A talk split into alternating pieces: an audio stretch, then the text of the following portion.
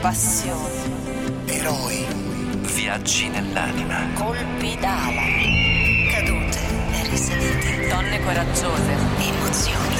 superare i limiti. Il falco e il gabbiano di Enrico Ruggeri.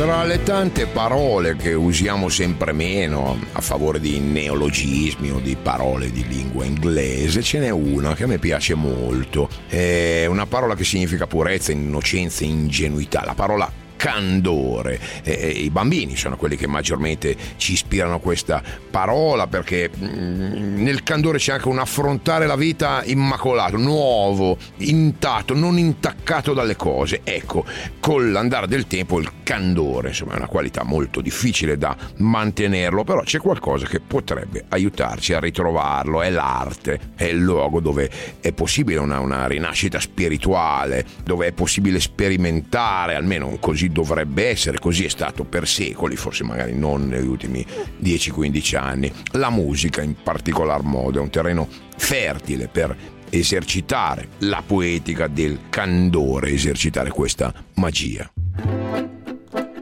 E oggi vi voglio raccontare un personaggio che non solo è stato maestro nell'arte della musica, ehm, un candido egli stesso, uno eh, ingenuo nel senso più alto del termine, uno che ha, eh, ha saputo fondere questa poetica innocente. Oggi vi parlo di Nino Rota, uno dei più grandi compositori che la recente storia italiana abbia prodotto.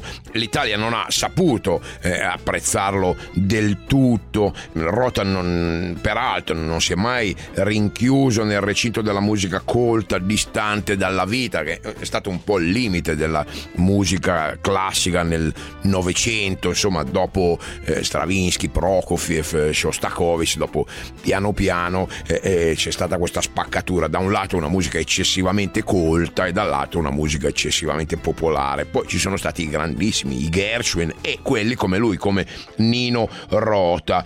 Tutte le sue qualità gli derivano da, ovviamente da un dono di Dio, ma anche dal fatto che lui sia stato un genio precoce, riconosciuto subito da tutti, anche perché è nato in una famiglia abituata alla musica. Posso dire di essere stato fortunato perché siccome sono un musicista e sono soltanto un musicista, sono nato in una famiglia dove mi sono trovato in un ambiente musicale. Mia madre era figlia di un musicista, di un pianista. Mio nonno era molto modesto, eh, non ha mai osato scrivere che per solo pianoforte.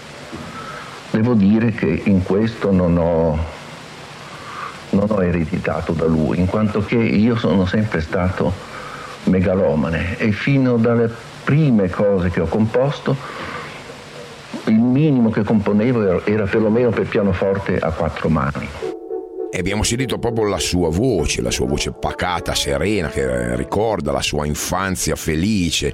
Giovanni Rota Rinaldi nasce a Milano il 3 dicembre del 1911 con un nonno materno, Giovanni Rinaldi, apprezzato compositore. La madre è una ottima pianista e, e molto presto ci si rende conto in famiglia di avere un figlio genio.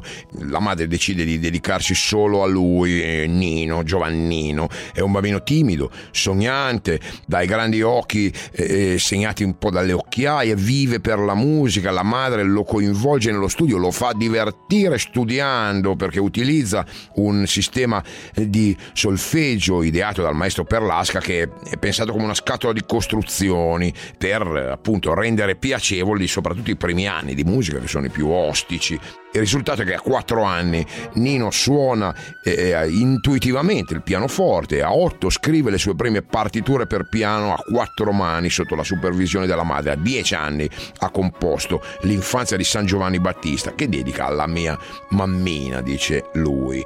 In mezzo ci sono anni di studi ampliati da buone frequentazioni, insomma a casa arriva gente tipo Toscanini che peraltro gli consiglierà di partire per un corso di perfezionamento negli Stati Uniti. Ma torniamo chiamiamola sua diciamo, opera d'esordio, l'infanzia di San Giovanni Battista. Lui la dedica alla madre, ma è pensata anche come una specie di elegia funebre per il padre che è appena morto. Un lavoro straordinario se pensiamo che stiamo parlando di un bambino di 10 anni che scrive un oratorio con solisti, coro, orchestra. Eh sì, perché i bambini eh, geni esistono. Mozart lo è stato, ma eh, Nino Rota non è da meno.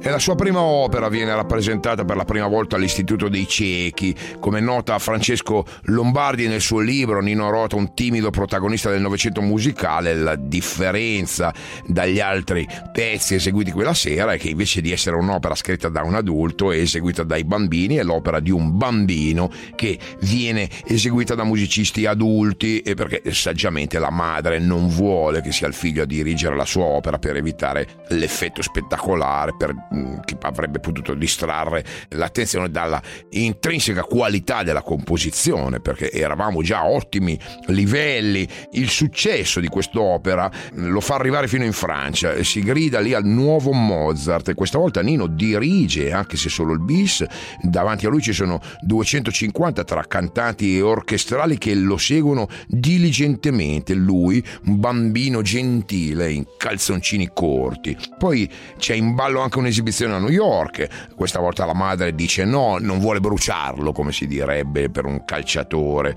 Nel frattempo, peraltro, abbiamo già detto che il padre muore, lascia una vedova giovanissima con due bambini, con la necessità di doverli educare da sola e quindi insomma la prospettiva di dover sconvolgere la vita anche dell'altro figlio per andare a suonare alla radio a New York non attrae la madre che saggiamente dice di no, anche se il destino di Nino ormai è segnato, viene scritto iscritto al ginnasio ma anche al Conservatorio di Milano e durante il conservatorio scrive un'opera lirica, Il Principe Porcaro, nel 1926, un'opera tratta da una favola di Andersen. Si faceva tanta musica in casa mia e ho imparato ad amare tanti musicisti. Praticamente conoscevo una quantità enorme di musica da camera, mentre il mondo dell'opera comincia a frequentarlo molto più tardi. Il bello è che a 14 anni scrissi un'opera, ma a casa mia di Verdi e Puccini non si parlava nemmeno. Eh, mia cugina cantava Schumann e anche le musiche di Pizzetti e Ravel fresche di stampa, ma mai una romanza. E al conservatorio Rota si forma con dei grandi nomi, fra questi c'è anche il compositore il Debrando Pizzetti che eh, dirigeva il Conservatorio di Milano, insomma che è stato sempre un, un, faro per la musica nazionale, il Conservatorio Verdi, lo è stato fino a quando hanno chiamato me a insegnare lì, insomma è un po' crollato tutto. No, scherzo, comunque nel 29 lui si trasferisce a Roma, studia all'Accademia di Santa Cecilia, altro caposaldo della cultura di quei decenni, si diploma in composizione musicale, musicale. E nel frattempo continua a comporre musiche per pianoforte, musica da camera, concerti per solisti, orchestra, a 18 anni è un compositore fatto e finito, ma è uno che non si accontenta, è sempre desideroso di imparare, per questo segue il consiglio di Toscanini. Nel 1930 parte per gli Stati Uniti. Per due anni frequenta dei corsi di perfezionamento al Curtis Institute a Filadelfia, poi torna in Italia e nel frattempo trova anche il tempo di laureare laurearsi in lettera alla Statale di Milano. Nel 1933 la vita di Nino Rota prende una piega inaspettata perché gli viene proposto di scrivere la colonna sonora di un film, Treno Popolare. Il regista si chiama Raffaele Matarazzo, film che per certi versi era innovativo, tanto è vero che verrà fischiato dal pubblico, però il Corriere della Sera scrive una recensione positiva, cita il lavoro di Rota che eh, per l'occasione aveva anche composto una canzonetta che fece da, da uh, leitmotiv per il film. Non basta avere vent'anni, bisogna anche avere la qualità dei vent'anni. E Treno Popolare ha freschezza, semplicità, spontaneo interesse per le cose, impulsiva sincerità nel raccontarle. È un film divertente e simpatico, intonato e gentile, giusto nel ritmo, cinematografico sempre. Buono l'accompagnamento musicale di Rota, aderente all'azione e giustamente popolare. Una decina d'anni dopo, Rota lavora ancora con Matarazzo per due suoi film, nel 42 e nel 43, però dopo la delusione di Treno Popolare, eh, eh, lui nel frattempo deve trovarsi un lavoro normale per eh, guadagnarsi da vivere e, e lo sbocco naturale per i suoi studi è ovviamente l'insegnamento. Così nel 37 lui è a Taranto, professore di teoria e solfeggio, nel 39 arriva a Bari dove si ferma al conservatorio per molti anni, diventerà il direttore del conservatorio di Bari nel 50 e, lo resterà fino al 79 che è l'anno della sua morte.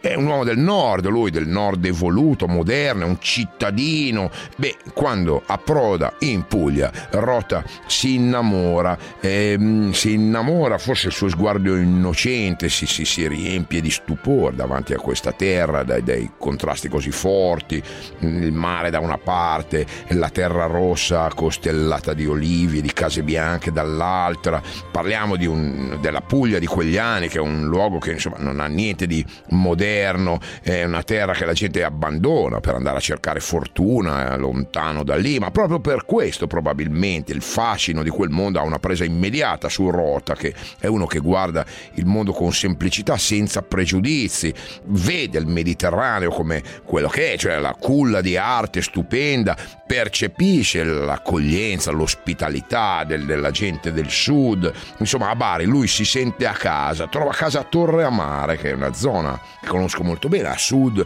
della città, lì trascorre una vita serena considerando che in tutta l'Italia c'è la guerra, lui lavora e lavora soltanto. Questi anni di Torre Amare che vanno dal 40 al 50 eh, sono naturalmente gli anni che hanno avuto nel loro, nel loro corso la guerra. Qui a Bari, qui posso dire di aver composto la maggior parte di tutti i miei lavori. L'arrivo di Nino Rota a Bari cambia ovviamente le cose, influisce lui positivamente sulle centinaia di studenti che hanno avuto la fortuna di incontrarlo. Tra questi studenti c'è anche un ragazzo di Molfetta che arriva a Bari per eh, sostenere da privatista l'esame di pianoforte. Questo ragazzo si chiama Riccardo Muti. Dopo la prima selezione rimarranno in quattro per la prova finale, il resto ve lo faccio raccontare da lui stesso in un'intervista rilasciata a Gino Castello Castaldo su Repubblica. Si aprì la porta e si affacciò un uomo, non alto, ma con due occhi come due stelle. Non lo dimenticherò mai. Portavano il segno di una serenità incredibile, anzi dell'innocenza. Chiese quanti sono rimasti. Io, che ero preoccupato, dissi: È tardi, possiamo tornare domani. Lui mi guardò e senza alcuna ragione mi portò in un'altra stanza dove c'era un pianoforte. Mi disse: Suona. Io avevo portato Chopin, un pezzo difficile. Lui mi ascoltò e poi disse: No, l'esame lo fai oggi. Ancora oggi mi domando perché sia successo. È un mistero. Ho fatto l'esame. Poi Rota si avvicinò e mi disse: La commissione ti ha dato 10 e lode, ma non tanto per come hai suonato oggi, ma per come potrai suonare domani. Eh, durante gli anni baresi Rota viene chiamato di nuovo dal regista, da Matarazzo, la sua situazione economica, anche eh, per la guerra ovviamente, non è delle più brillanti, lui accetta di comporre colonne sonore, Giorno di nozze, Il birichino di papà, poi Zazà di Renato Castellani, insomma la strada è, è tutta in discesa, sono anni convulsi, c'è il mestiere di insegnante ma c'è anche quello di compositore, anche 10 colonne sonore in un anno come nel 48 eh, inizia con un eh, Totò del regista Mattioli e finisce con un film di Luigi Zampa con in mezzo lavori per Comencini, Mario Soldati, Alberto l'attuale, sembra posseduto Rota da, da una vena creativa infinita e molto versatile. Non è facile scrivere per un film perché ci sono restrizioni di tempo, di ritmo, di senso, c'è il regista che vuole sottolineare determinate scene in un certo modo e questo naturalmente non sempre si concilia con la composizione.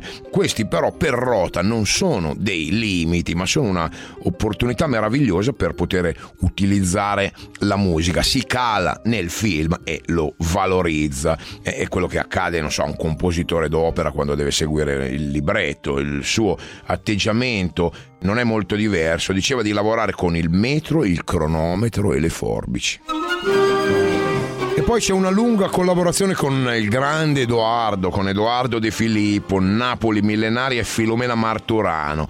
Poi arriva l'incontro con un regista che cambierà per sempre la vita di Nino Rota, Federico Fellini. Il primo incontro avviene grazie a Giulietta Masina, la moglie eh, ufficiale del regista. Nino Rota la conosce sul set di un film del quale cura le musiche, fanno amicizia, lo presenta a Fellini. Rota sta di nuovo attraversando un periodo difficile, stanco di tutto questo lavoro per il cinema, vorrebbe tornare alla musica colta. Nel 1945 ha composto un'opera lirica su libretto scritto da lui stesso e dalla madre, il titolo Il cappello di paglia di Firenze. Insomma, vuole concentrarsi su un, un debutto sul palcoscenico che lui ritiene più serio, insomma, ma l'incontro con Fellini lo colpisce. Capisce immediatamente la profonda sensibilità musicale di Fellini che lui cela dietro a una apparente avversità. La musica a me mi, mi turba, insomma, preferisco non sentirla, è una specie di invasione, di possessione, qualche cosa che, che, che entra dentro di me e, e, mi, e, e mi, assorbe, mi, mi, prende completamente. È questo tipo di invasione che, che mi allarma, che mi inquieta. Quindi la musica, se non ha a che fare proprio con la mia professione, e quindi attraverso la mediazione, la protezione dell'amico Nino e del musicista Rota, in generale la evito. Infatti io, la mia ignoranza di fatto di musica è totale. Eh sì, c'è questa teoria che condivido. Anch'io, per esempio, non sono mai riuscito a studiare con la musica. Se faccio una cosa importante, non ascolto musica. Eh, Rota dice: eh, Federico Fellini non è che sia insensibile alla musica, è che ne rimane troppo colpito. Rota riesce nella difficile impresa di mediare il rapporto di Fellini con la musica, di fargliela assorbire, accettare assieme e questi due grandi riusciranno a creare delle atmosfere magiche e irripetibili, atmosfere che hanno segnato un'epoca, hanno fatto vincere a Rota due nastri d'argento e un David di Donatello per la colonna sonora. Il falco e il gabbiano. Stiamo raccontando Nino Rota, uno dei più grandi musicisti che l'Italia abbia mai avuto, uomo capace di conciliare la composizione accademica alla composizione più popolare. Ha portato la sua musica, la musica classica, nelle colonne sonore dei film ai quali ha lavorato, sempre mantenendo quel candore col quale lui guardava all'arte e sempre con una creatività inesauribile. Lui che era nato in una famiglia di musicisti milanese, lui bambino prodigio, che a un certo punto, dopo essere stato coinvolto nel primo film, capisce eh, varie cose, capisce di aver trovato una forma di espressione fresca, immediata, che gli dà grande energia, capisce che la Puglia è la sua terra di adozione e, e capisce che i grandi registi possono essere il tramite per fare della poesia assieme a loro, come Incini, De Filippo, la Vermüller per esempio, però le sue più grandi collaborazioni sono quelle con Federico Fellini e con Luchino Visconti.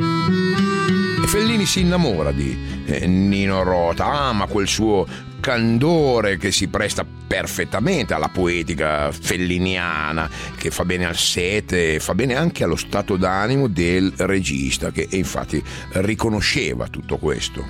Era una creatura che portava con sé una qualità rara, quella qualità preziosa che appartiene alla sfera dell'intuizione.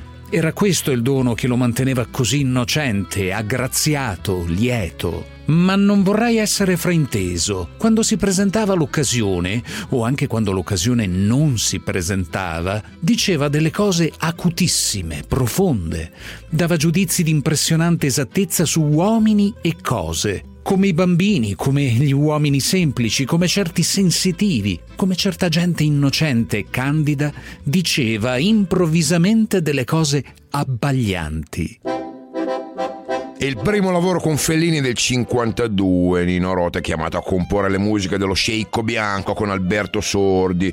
Ormai a quel tempo Rota è un compositore noto, ha al suo attivo decine e decine di colonne sonore con grandi registi. Fellini è quasi al debutto, insomma, è un ragazzo di provincia che è dotato ma è sconosciuto. Però il connubio funziona alla perfezione da subito, si capiscono e spesso Fellini non ha neanche bisogno di spiegare il film a Rota Rota, non gli serve, a volte durante la visione delle prime riprese Rota si addormenta, ma si addormenta perché ha già capito gli sgorga la musica da dentro. Per Fellini Rota sarà sempre l'amico magico, la, la creatura fatata che eh, riesce a dare vita ogni volta a musiche perfette, anche se sembra uno distratto e svagato.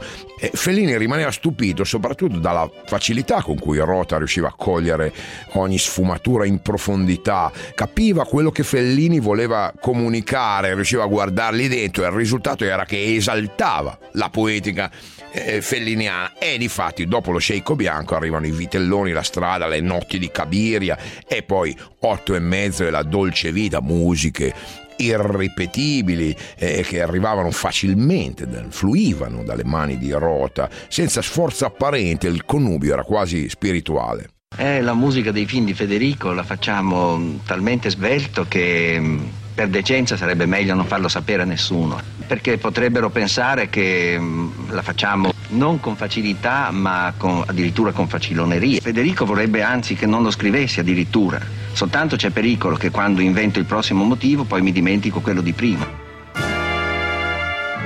Ma il grande regista riminese eh, Fellini non è l'unico con il quale Rota instaura una collaborazione speciale, perché c'era un altro grande regista completamente diverso da Fellini, eh, che in qualche modo si era innamorato di Nino Rota, è Luchino Visconti. Si comincia con Le Notti Bianche, protagonista Mastroianni, siamo nel 57, atmosfera ovviamente notturna, non gioiosa, la malinconia che Rota riesce a mettere nel tema principale ha però una sua leggerezza, un suo candore, devo tornare a questo aggettivo, l'ascoltatore viene avvolto quasi delicatamente, la colonna sonora riceve un nastro d'argento nel 1958. E poi ci sono altri due film della coppia Rota Visconti, molto diversi tra loro. Il primo è Rocco e i suoi fratelli e Rota qui attinge alla sua esperienza pugliese, trova sonorità più folcloristiche senza tralasciare anche momenti più gezzati. Tutto questo per sottolineare la differenza tra il calore del mondo meridionale e la freddezza del settentrione. E poi arriva il gatto pardo. La storia qui è molto interessante, ce la racconta Suso Cecchi D'Amico che è stata la sceneggiatrice attrice del film eh, assieme a Visconti, grande amica fin dall'infanzia di Nino Rota quando lui era ragazzino, eh, erano già amici quando lui si era trasferito a Roma con la madre per studiare a Santa Cecilia e frequentava la famiglia d'amico. Successe che Ni, Luchino disse a Nino Rota, io, il mio ideale sarebbe di avere una bella sinfonia per il gatto parto, proprio una sinfonia nei suoi vari tempi. Nino gli fece dire tutto questo e poi disse, ma io ce l'ho una sinfonia, ho scritto una sinfonia. E allora Luchino gli chiese di sentirla. A Visconti piacque ed è questa. Non è nata con il Gattopardo, è nata prima del Gattopardo. La collaborazione con Visconti evidenzia un'altra qualità incredibile di Nino Rota, cioè la sua grande versatilità come musicista. E pensate, cioè, da una parte c'è Fellini, storie oniriche, circensi, folli, eh, un po' infantili, e di là c'è Visconti, aristocratico, sontuoso, ossessivo, melodrammatico, e in mezzo c'è lui, Nino Rota, che riesce in questa impresa che definirei schizofrenica, di rivelarsi perfetto sia per il mondo mondo di Fellini sia per il mondo di Visconti e la spiegazione ce l'ha ancora forse proprio Suso Cecchi d'Amico. E io ho conosciuto tanti artisti, grandi, grandissimi artisti. L'unico però che aveva qualcosa di soprannaturale è Nino Rota. Eh sì, un talento soprannaturale, interamente dedicato alla musica. Rota non si è mai sposato, eh, la sua vita è divisa tra la sua abitazione di Torre Amare vicino a Bari e i viaggi di lavoro a Roma, con un tocco di mondanità nella capitale del cinema. Suso Cecchi d'amico se lo ricorda sempre al piano nelle abitazioni, dove ce n'era comunque sempre uno.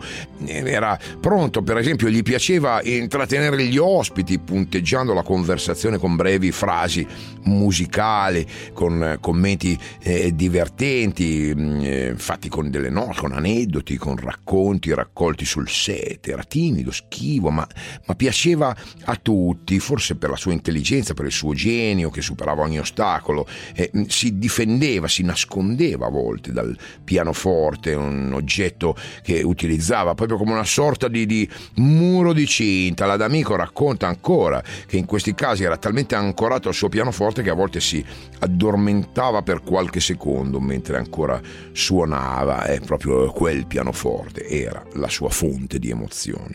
Ma qualcosa mi abbia commosso come Nino al piano, non dico che sia più bravo dei grandi pianisti, era il suo rapporto col piano, era una cosa che inteneriva.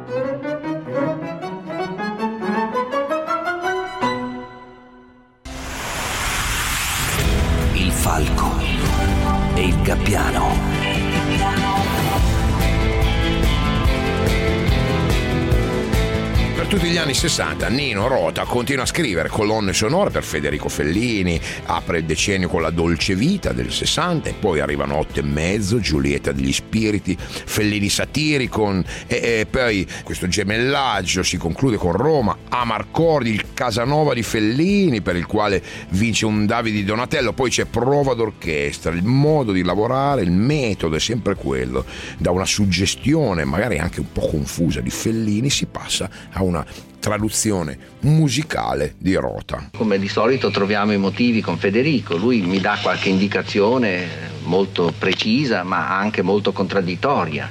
Però un tipo di sonorità estremamente vistosa ma che nello stesso tempo possa prestarsi poi a, a, ad essere attenuata senza perdere di violenza perché poi sopra ci va, ci va il dialogo, quindi anche questa è una magari dice fai un motivo allegro ma che sia triste, un motivo vecchiotto ma che sia nuovo, un motivo spensierato ma patetico. Eravamo stati tutta la giornata a cercare, cincischiare, non usciva niente. Finalmente al momento di andare via suono un motivo.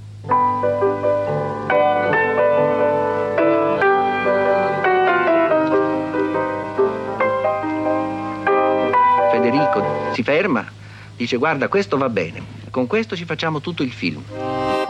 Nel frattempo, Rota, che non si ferma mai, mentre collabora con Fellini, trova il tempo di scrivere ancora musica da camera, musica operistica. La sua opera, Il cappello di paglia di Firenze, debutta nel 1955, ha un grande successo e arriva anche al piccolo teatro di Milano sotto la direzione teatrale di Strehler. Però eh, lui è diventato popolare per la musica dei film o addirittura della televisione, perché approda alla televisione grazie a uno sceneggiato, come si chiamavano allora, è uno sceneggiato di grande successo, Il giornalino di Gian Burrasca con Rita Pavone e con la celeberrima canzone Viva la pappa col pomodoro.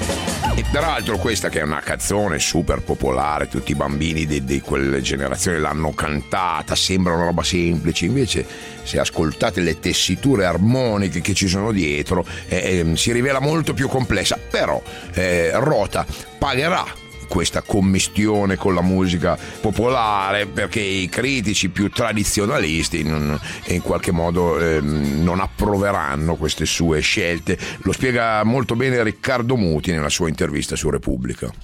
Rota era guardato da un certo tipo di musicisti d'avanguardia con una certa diffidenza, diciamo alterigia, semplicemente perché creava musica che la gente amava e tutto ciò che entra nelle orecchie della gente diventa troppo popolare, quindi troppo facile.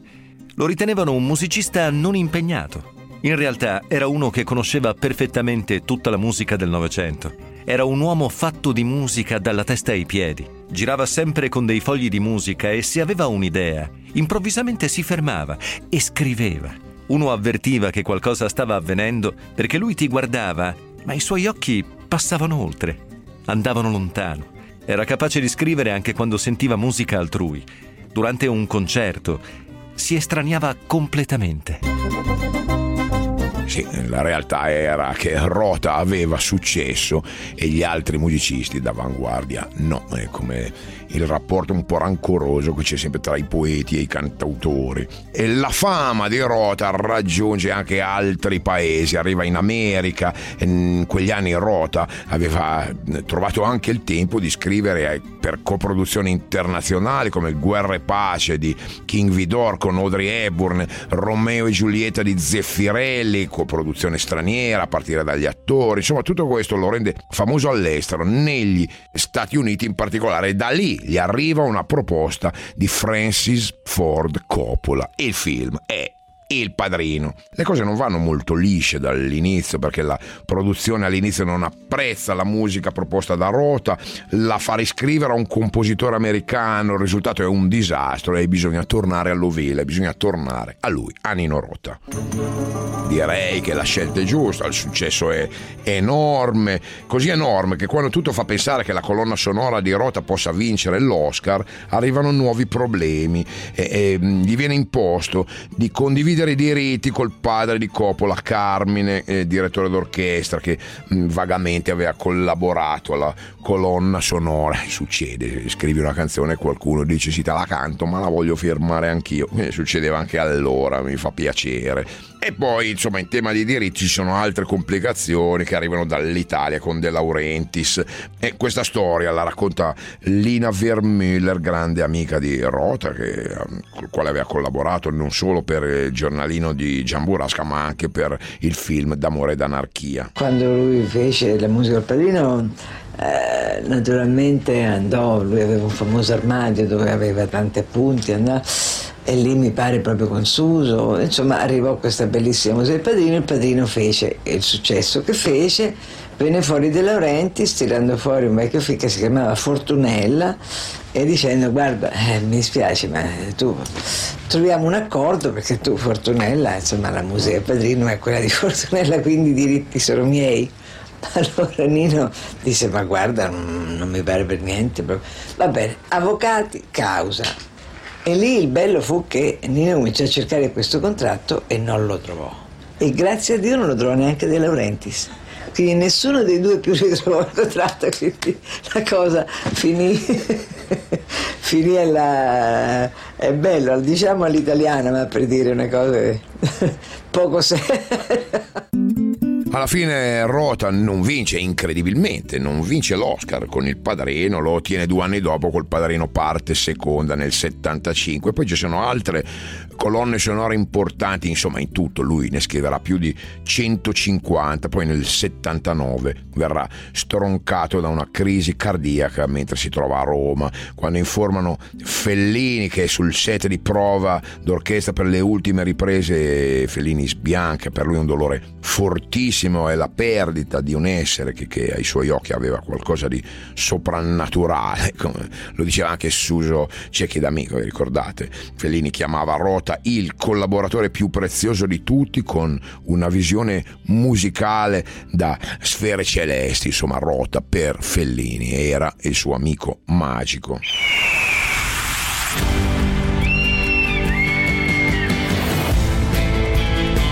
Colpi d'ala possono essere pieni di poesia, questo è quello che è successo per tutta la sua vita a Nino Rota, uno dei più grandi musicisti italiani di sempre, uno che forse eh, non ha avuto i riconoscimenti che meritava né quando era in vita né oggi. E se volete mandare dei commenti sapete dove trovarmi, se volete riascoltare delle puntate sapete che c'è il podcast. Ciao, a domani. Il Falco e il Gabbiano, un programma di Enrico Ruggeri.